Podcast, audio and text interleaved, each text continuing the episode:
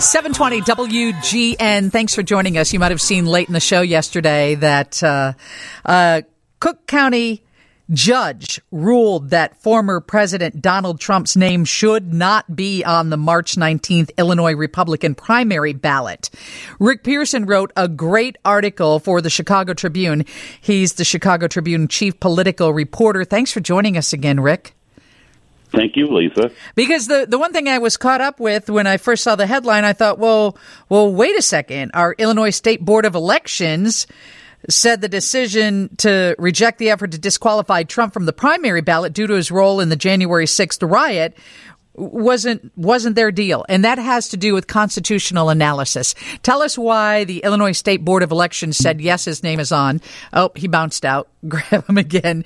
And and then we have a cook county judge who says no. Now Judge Tracie Porter did make a ruling based on case law surrounding the Colorado Supreme Court's four to three decision in December that removed Trump from that state's ballot based on the insurrection clause of the 14th Amendment of the U.S. Constitution. And the U.S. Supreme Court is reviewing that Colorado decision. All right, Rick, you're back. So um, tell us why the Illinois State Board of Elections said yes, and this judge is saying, wait a second. So you're dealing with this issue of, of the Constitution. And there were earlier Illinois Supreme Court rulings that said, as a board of elections, you can't decide constitutional issues. That's not you. You can't make a decision that something is constitutional or, or unconstitutional. And so the board said we're very limited in what we can do. So when it comes to a challenge based on the insurrection clause of the 14th Amendment of the U.S. Constitution, we can't touch that. And so instead, I'm sorry. No, go ahead. Go ahead. So instead of, of taking up that whole issue of the 14th Amendment, they allowed Trump to go on the ballot saying that when he signed his statement of candidacy, and that's a notarized statement by a candidate that says that they are qualified to hold the office they are seeking, the Board of Elections said that he did not knowingly lie when he signed that statement of candidacy and that he should appear on the ballot. That was the original June 30 or January 30th ruling of the State Board of Elections. Judge Porter says, well, the board was right. They can't con- they can't consider constitutional issues, but we're a court, and I can. And so she made the decision that based on the evidence and arguments in the state of Colorado, that Trump had participated in an insurrection and was disqualified from the ballot. And she said the standard of knowingly lying or not knowingly lying, there's no basis for that Illinois case law. So that that was the basis of her decision. Of course, Colorado, one of uh, Illinois now the third state, Colorado, the uh, Democrat majority on the uh, Colorado Supreme Court voted, voted four to three in December uh, that uh, he should his name should be struck from the ballot.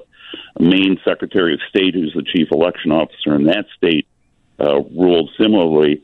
All of that's kind of on hold because the U.S. Supreme Court they heard arguments on the Colorado case on February 8th, and everybody's waiting to see what the Supreme Court does. And based on those arguments, uh, I'm not so sure that uh, uh, people who think Trump should be removed from the ballot are going to get anything out of the U.S. Supreme Court. Meanwhile, um, you know, uh, I'm sure the ballots are already printed, correct? Right, but there's uh, in in the judge's order, and and you know where you saw this with the uh, the homeless initiative in the city of Chicago. That that's still on the ballot too, but that the ballots have been ordered not to be counted for that office. Are they going to count anything this? Contest. They're going to count anything this primary, Rick? you know, who who knew? Who knew? Hey, uh, I mean, but and, and and I should also say, and and you know, in a truly logistical sense, if Trump's name is not on the ballot, okay, just say if that happens, it has a minimal effect on his getting the nomination. Um, the, the, Illinois, there's 64 Republican delegates to the Republican convention in Milwaukee in July. 51 of them are elected, three to a congressional district. if Trump and and they're not affected by this court ruling. So at the very least, at the very worst, Trump could lose 13 at-large delegates that go to the winner of the statewide presidential preference. Okay, Rick, you're smarter than me on all this, but there's something that's been bothering me with the with I listened to the Supreme Court arguments over the Texas case, and uh, and what they, the justices on either side seemed to be saying was that it would be sort of uh, giving one state too much power if they could influence a national election, right, by knocking someone off the ballot. So the idea is like, say, Michigan. Now, I think one of the justices said if Michigan knocks a candidate off, that could influence uh, who the rest of the country gets as president.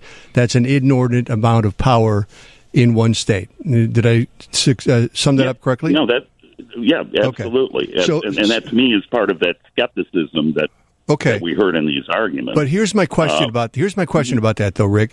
So uh, I get that that they're saying you need to have sort of an equal playing field, but every state has a different playing field when it comes to who qualifies for the ballot, right? I mean, you've got to have Correct. so many signatures in Illinois, which is different in Indiana and different in California. So if you're going to hold that fair playing field, even playing field argument at the end, it seems like the way it's applied in the beginning is wrong. Well, that's right. I mean, you have a very kind of classic uh, states' rights argument here because elections are traditionally a function of the state and it's administered by the state. The state determines uh, qualifications except for federal offices. And that's kind of where this this is where things change because qualifications for federal office are what's in the Constitution for president. You know, a citizen, thirty-five. That's it. You can't you can't add more qualifications to something. But you have this section three of the Fourteenth Amendment uh, regarding eligibility for office, and that kind of you know runs it throws it throws another uh, question into qualification for office. But yeah, you're absolutely right. This is, I mean, this is, you could definitely be argued as a states' rights issue because every state does it differently. As far as some states to get on the primary ballot, you don't even get signatures. You pay ten thousand dollars. You know, it's it, and so I mean, it, it it's it's going to be very interesting to see how their decision comes out. There's also the argument that Trump's people have raised uh, that Porter rejected that it takes an act of Congress to allow the states to do this. They also argue that uh, a president would have to be uh, impeached uh, or a finding of a finding on, on that level that he committed insurrection uh, for for uh, this kind of a, a, ruling to by the states to take place. Will you come back and continue this conversation from time to time? Have uh, and before I let you go, has the Trump campaign already filed the appeal? Yeah, actually, they filed the appeal at eleven fifty three last night. Okay, their I, notice of appeal. I uh, I expected been, uh, that. Yeah, everybody did, and and the bottom line, and truly, the the supporters of removing Trump from the ballot are, are, are ideally wanting to get this to the Illinois Supreme Court because, like like Colorado, the Illinois Supreme Court is uh, a majority of Democrats, five to two. Yeah, and they would rather have the imprimatur of a state Supreme Court on this kind of a ruling. Thank you so much for joining us, Rick. Um, I encourage everyone to check out his article. It's on uh, ChicagoTribune.com and and come back. We have a lot of questions for you. Absolutely. Thanks, guys. Rick Pearson, Tribune Chief Political Reporter. Steve's News next from the Northwestern Medicine Newsroom.